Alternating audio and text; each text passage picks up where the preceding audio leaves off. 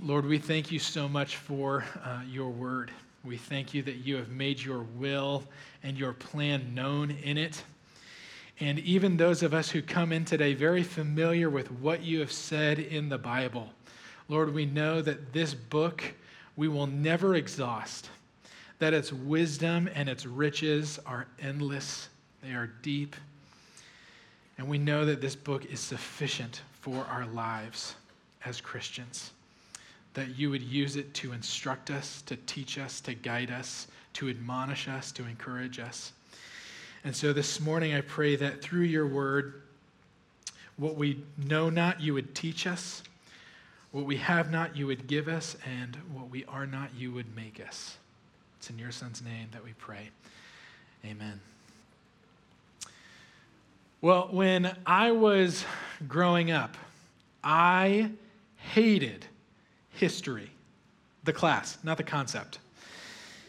And by the time that I was in the fourth grade, it got so bad that I was essentially failing that particular subject in school. And so, um, God bless my dad being very aware of this situation and not raising a failure. No, I'm just kidding. He, he was very kind and he wanted to help me.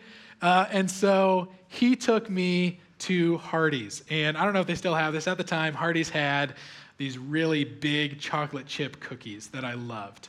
So he bought me a chocolate chip cookie one night after dinner. We sat down in a corner booth, and he had brought my history textbook with him. And he opened up to the chapters that that test was going to be on the next day. And, uh, and so he started just kind of grilling me over all of these facts and dates and times and locations, everything that I was supposed to know for this text the, the next day. Unfortunately, it didn't work. I still got a C on that test.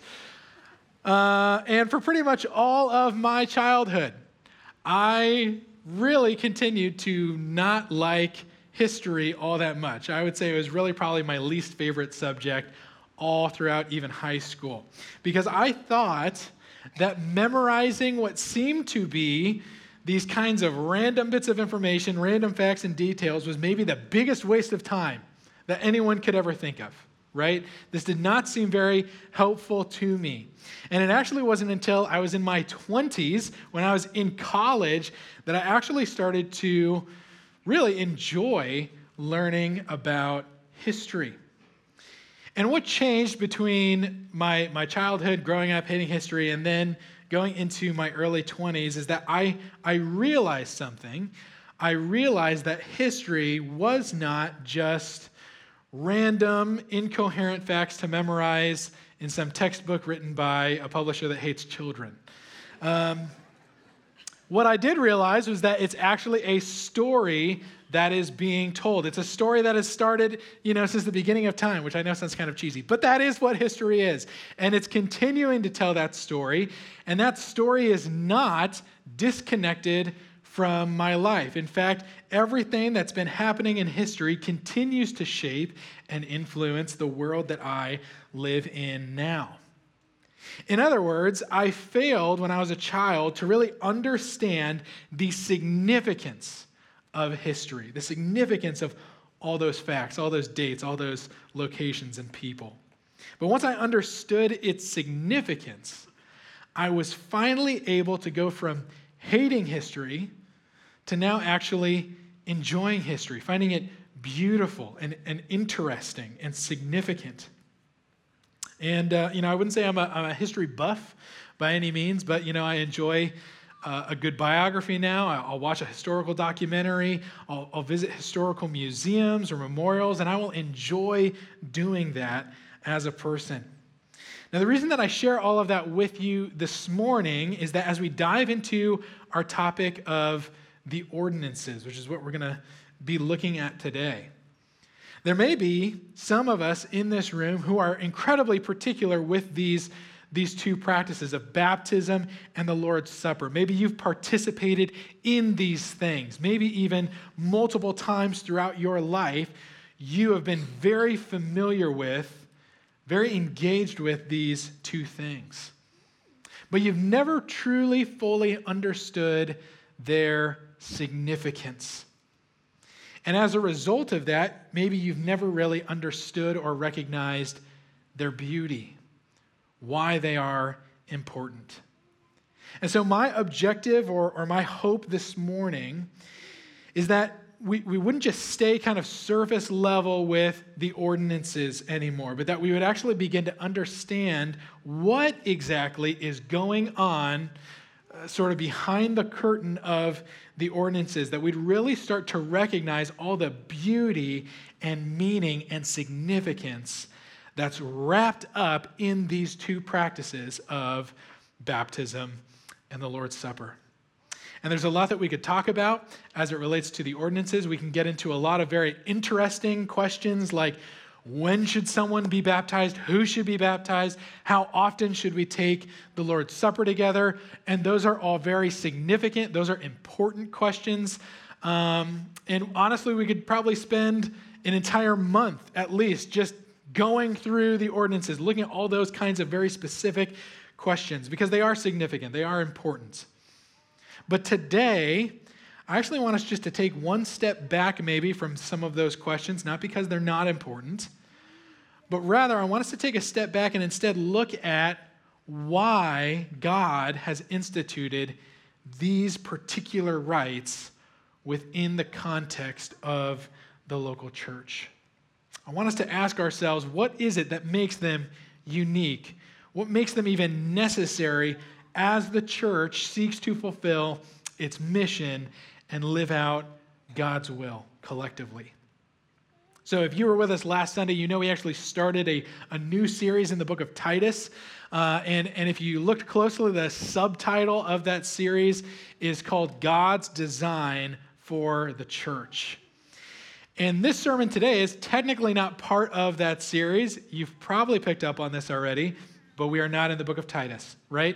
Um, however, this topic of the ordinances is still very much connected to all that Titus is about. Because just like uh, church leadership, just like preaching of the word, just like uh, covenant membership in the local church, all these topics that, that Titus is hitting on, speaking into, implying throughout this letter by the Apostle Paul, just like all of that, the ordinances are designed by God ultimately to bless and protect and define Christ's body, the church. And so, with all that in mind, I want to help us see how that's actually true. Why baptism and the Lord's Supper are so significant to the church. And I want to do that by just offering three simple kind of descriptors of the ordinances. So if you're taking notes, uh, or maybe you've printed off notes that we offer in our newsletter each week, uh, I want to just give you these ahead of time, and then we'll kind of dive into each one individually. So here they are. The ordinances are sacred, they're signs, and they're seals. The ordinances are sacred, signs, and seals. So, first, the ordinances are sacred.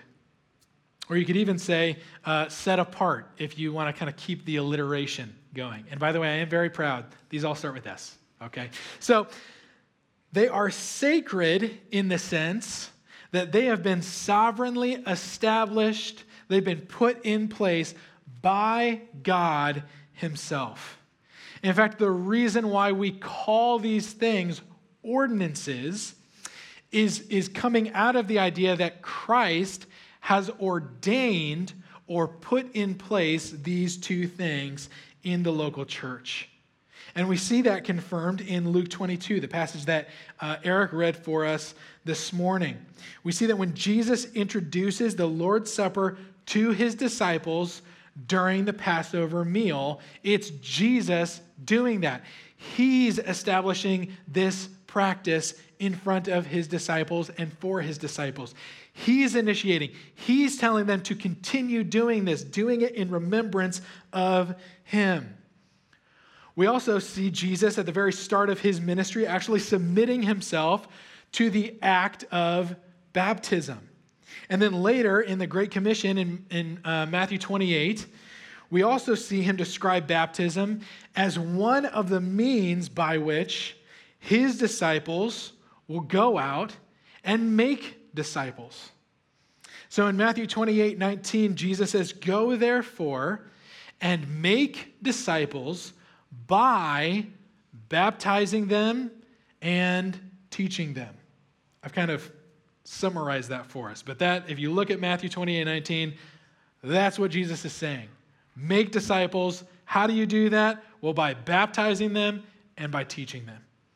And so, in both cases, with both baptism and the Lord's Supper, not only does Christ command that these ordinances be practiced or be observed by those who follow him, but he even models them, he demonstrates them throughout his earthly ministry in a very specific, a very clear way.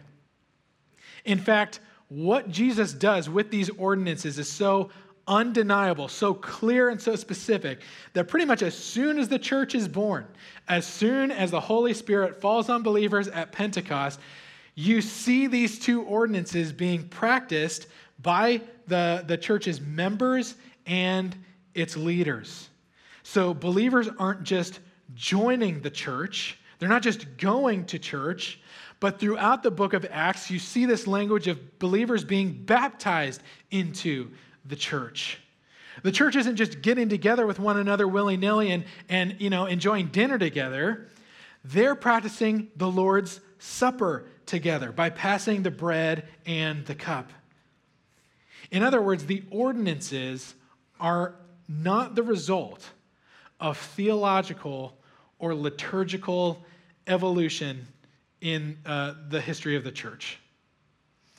No elder or church member or creative thinker came up with these two practices. Christ has established them himself. He's modeled them. He's commanded them to be a regular part of the church's cadence and life. And because that's true, here's, here's kind of the application of that point the ordinances are not optional in the Christian life.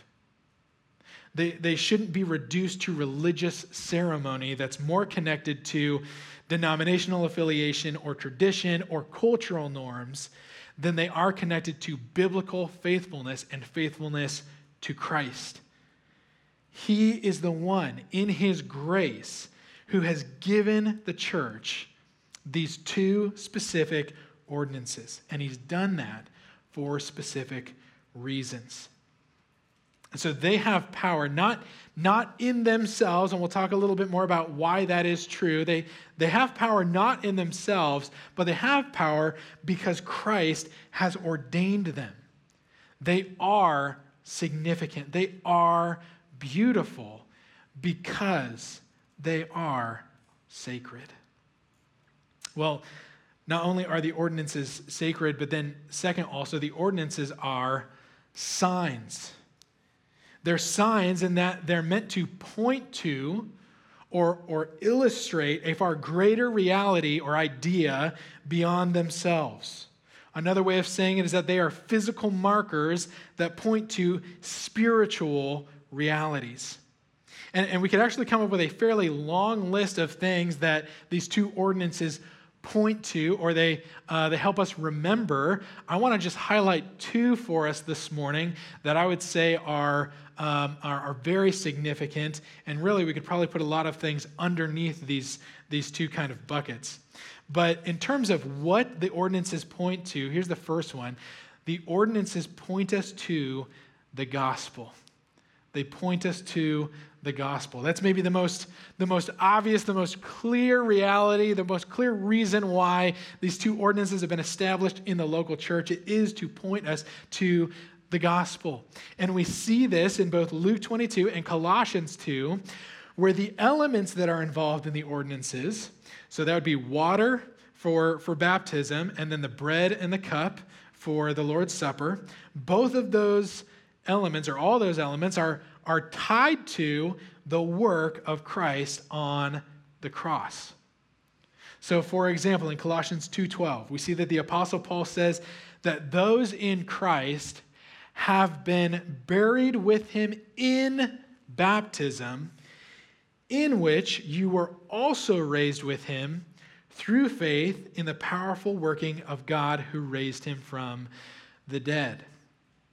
The connection that Paul is trying to, to make here is that baptism is communicating visually what has been made possible spiritually through Christ's death and resurrection. That in Christ, our sin has been put to death. That has happened very literally, truly, effectively. And not only that, but we've then been made alive with him through the resurrection. And baptism is a reenactment of that reality. It's meant to point to that being true. We see the same kind of connection being made when Jesus is instituting the Lord's Supper in Luke 22. So in, in verses 19 and 20, Jesus describes both the bread and the cup as signifiers or symbols of his body that was broken and his blood that was poured out. Those are the images that should come to our mind as the ordinances are carried out in the local church. They're designed by Christ to make us remember what he's done so that we are right before God. Uh, uh, a theologian and pastor, Thabiti Anyabwile, uh, he, he writes for Nine Marks. He's written a lot of great books on just the local church in general. Uh, and church polity and church practices, but he's got this very helpful illustration in talking about the ordinances where he describes them as a neon light on the front of the church. And that neon light is just flashing gospel, gospel, gospel over and over and over again. And so, if we participate in or we watch the ordinances and our mind does not run to the gospel, if the gospel is not the first thing on our lips when we are doing these ordinances together as a local church, then either we aren't thinking about them correctly or we just aren't doing them correctly.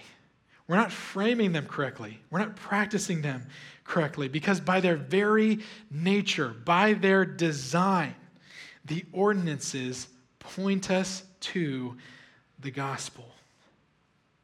That's why at Pennington Park we believe that baptism should be done only after a person has been saved. It's why every time when we do the Lord's Supper, we describe that moment as sort of a family moment or a, a, a family meal that's reserved for believers. Because in practicing those two ordinances, according to what Jesus has, has said about them, how he's framed them throughout the New Testament, it's clear that we're literally acting out and proclaiming the gospel to one another when we practice those ordinances. And so, how can we proclaim and testify to that which we have not already believed? We, we can't truly and faithfully participate in the sign without first participating in that which the sign represents or points to, which is the gospel of Jesus Christ. But not only do the ordinances point to the gospel, second, as signs, the ordinances also point to union with the people of God or the local church, we could say. Now, to, to, to fully understand that point, to understand that reality, we really actually have to go back to the Old Testament where God had given his people, the nation of Israel, these two uh, important rituals. And actually, God gave them a lot of different rituals. I think, though, as we, as we kind of look over the arc of Scripture, there's two that stand out as particularly significant. And so one was circumcision. We see that established in Genesis 17 uh, with Abraham as God is making a covenant with him. The other is Passover. Uh, that's instituted in Exodus 12 when uh, the nation of Israel is still in slavery in Egypt. And much like the ordinances of baptism and the Lord's Supper, which is given to the church today, circumcision and Passover were physical, tangible practices that, in and of themselves, did not necessarily have any power, but they pointed Israel back to the promises of God, which were given to their forefathers, and of which they were now the inheritors, if they were in covenant with God. And so, circumcision was a reminder that God was going to provide a Messiah through the offspring of Abraham. Israel's deliverer was literally going to be born out of them. And so, without getting into too much detail, I think it would be somewhat obvious, just thinking about it briefly, why circumcision would then be a reminder, a sign of that being the case, that God was going to use the actual genetic offspring of his people in order to produce the Messiah that he had promised. And the Passover was a reminder that not only had God freed his people from bondage in Egypt, not only had he spared them from judgment by the lamb's blood that was then swept across those doorposts, but there was a day that was coming when he would provide freedom from the bondage of sin through the blood of Christ, who is the Lamb of God that was promised. In other words, as Israel engaged in these rituals, they were reminded of their unique relationship with God. They remembered the unique promises of God. And those promises were made to them uniquely. It set them apart from all other people.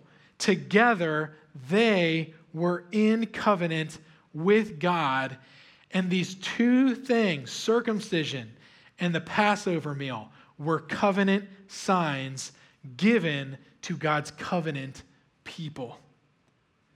All of that is important for us to understand because it's these two old covenant rituals in which Luke 22 and Colossians 2 both ground these two new covenant ordinances of baptism and the Lord's Supper.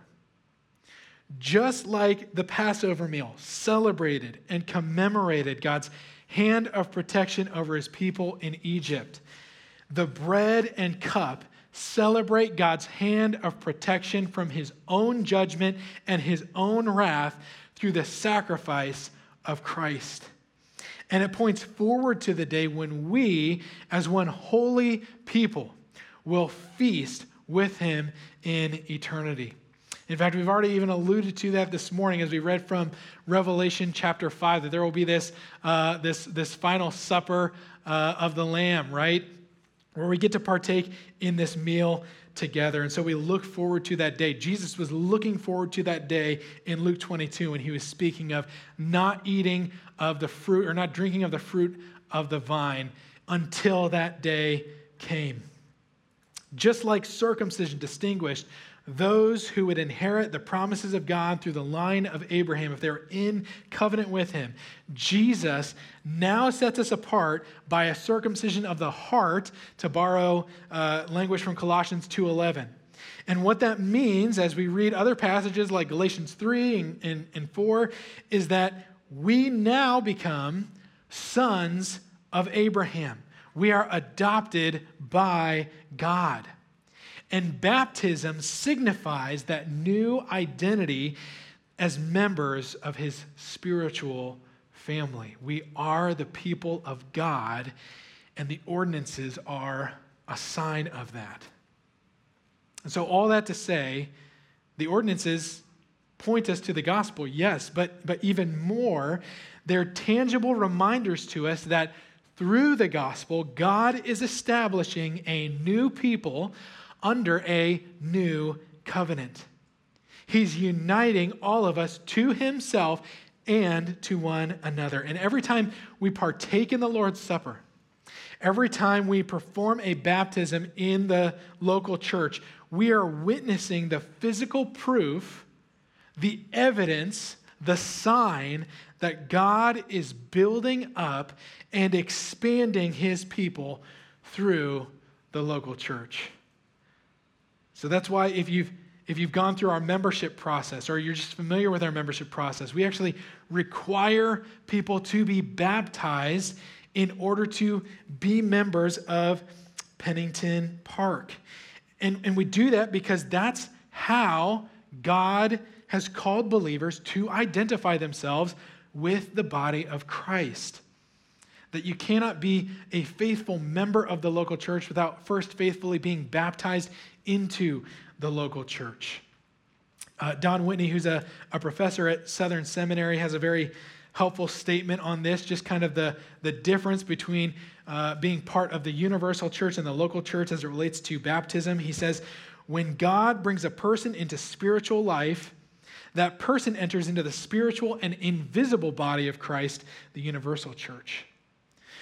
But when that spiritual experience is pictured in water baptism, that is the individual symbolic entry into the tangible and visible body of Christ, the local church. That's why these ordinances are so significant.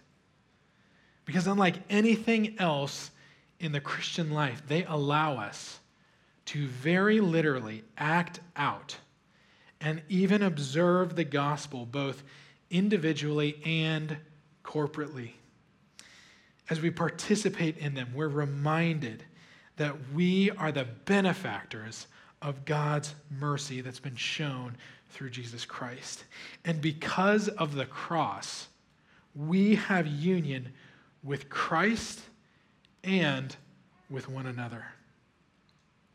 Well, that leads me to my third and my final point, which is that the ordinances are seals. So not only are they sacred, established by Christ, not only are they signs that point us back to Christ, but finally they are seals. Now, before I get too far down this point, I really actually want to clarify what I don't mean by this word. Uh, I think that's important because the New Testament can use that word seal in a couple different ways. And so, what I don't mean by that is, is that baptism would uh, secure or finalize our salvation. Uh, I don't think that our, our salvation hangs in the balance until we take our first communion or until we're baptized before the church. What I do mean by the ordinances being a seal, though, is that they act as God's mark of ownership on the believer. They are his mark of authentication for his people.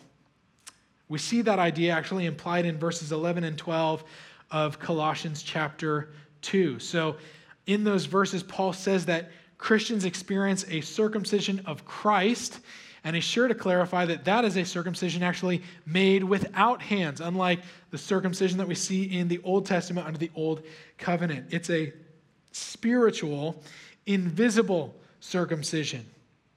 But the outward mark of that circumcision, Paul says, is the physical act of baptism. It authenticates the inward transformation that has taken place through Jesus Christ. When, when Abby and I were dating uh, in college, we kind of got into this rhythm or habit of uh, writing each other letters. And uh, obviously, I wanted to step up my game. I knew she was out of my league. And so I went to Barnes and Noble, rest in peace, and I bought this wax seal kit. And it came with a couple very romantic red uh, wax sticks that you could melt down, and it had this metal stamp in it that was in the shape of a heart. And from there on out, after I got that wax seal kit, from there on out, every single letter that I wrote to Abby had that wax seal on it. I didn't need to write from Joel on the outside. I didn't even need to put my signature at the end of that letter, right?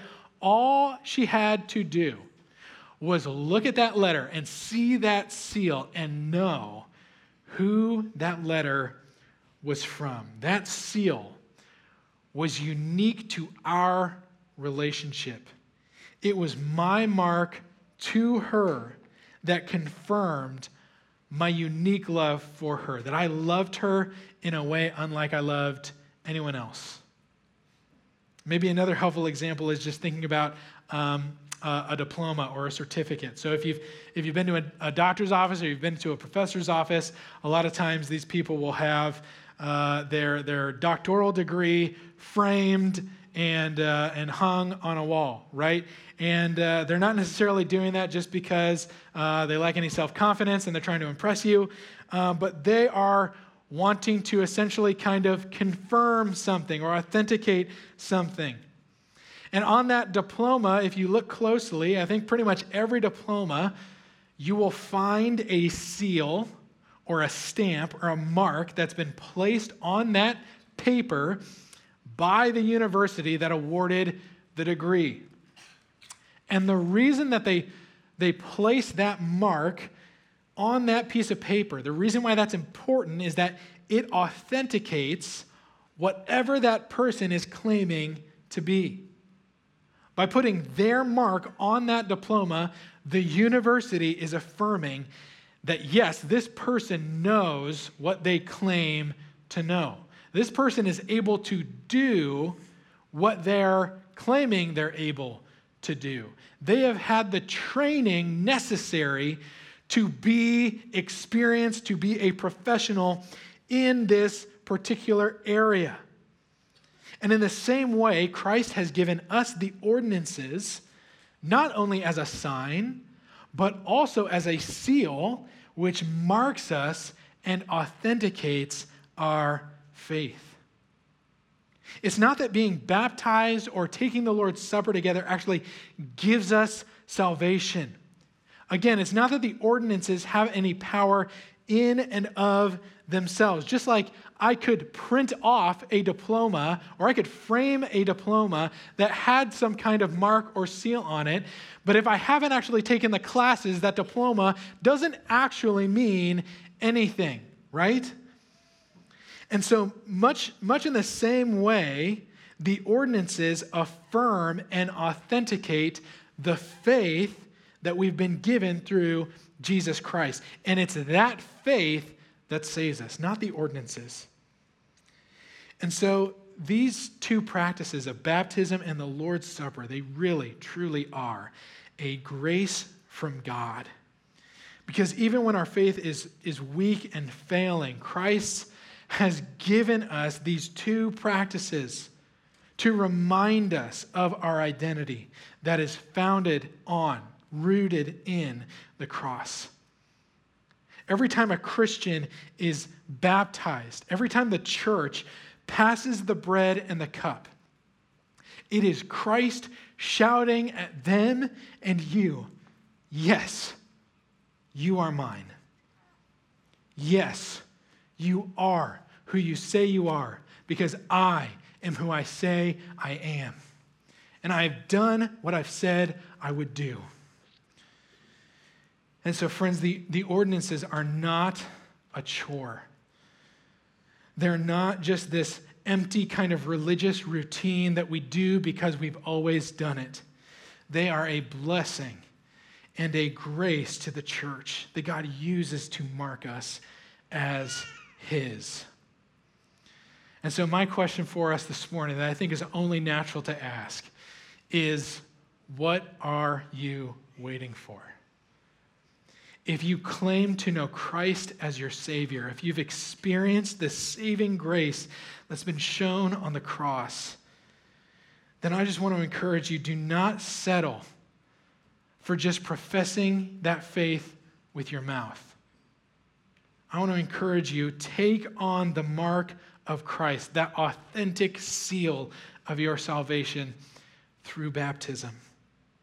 If you've been baptized, you're a member of the church, even, but you've become maybe careless or, or indifferent, or maybe you're just misinformed about the Lord's Supper and, and the significance of that, then I want to encourage you. We take the bread and the cup together once a month here at Pennington Park. It's typically on the second Sunday of every month. And so make that a priority. Be here.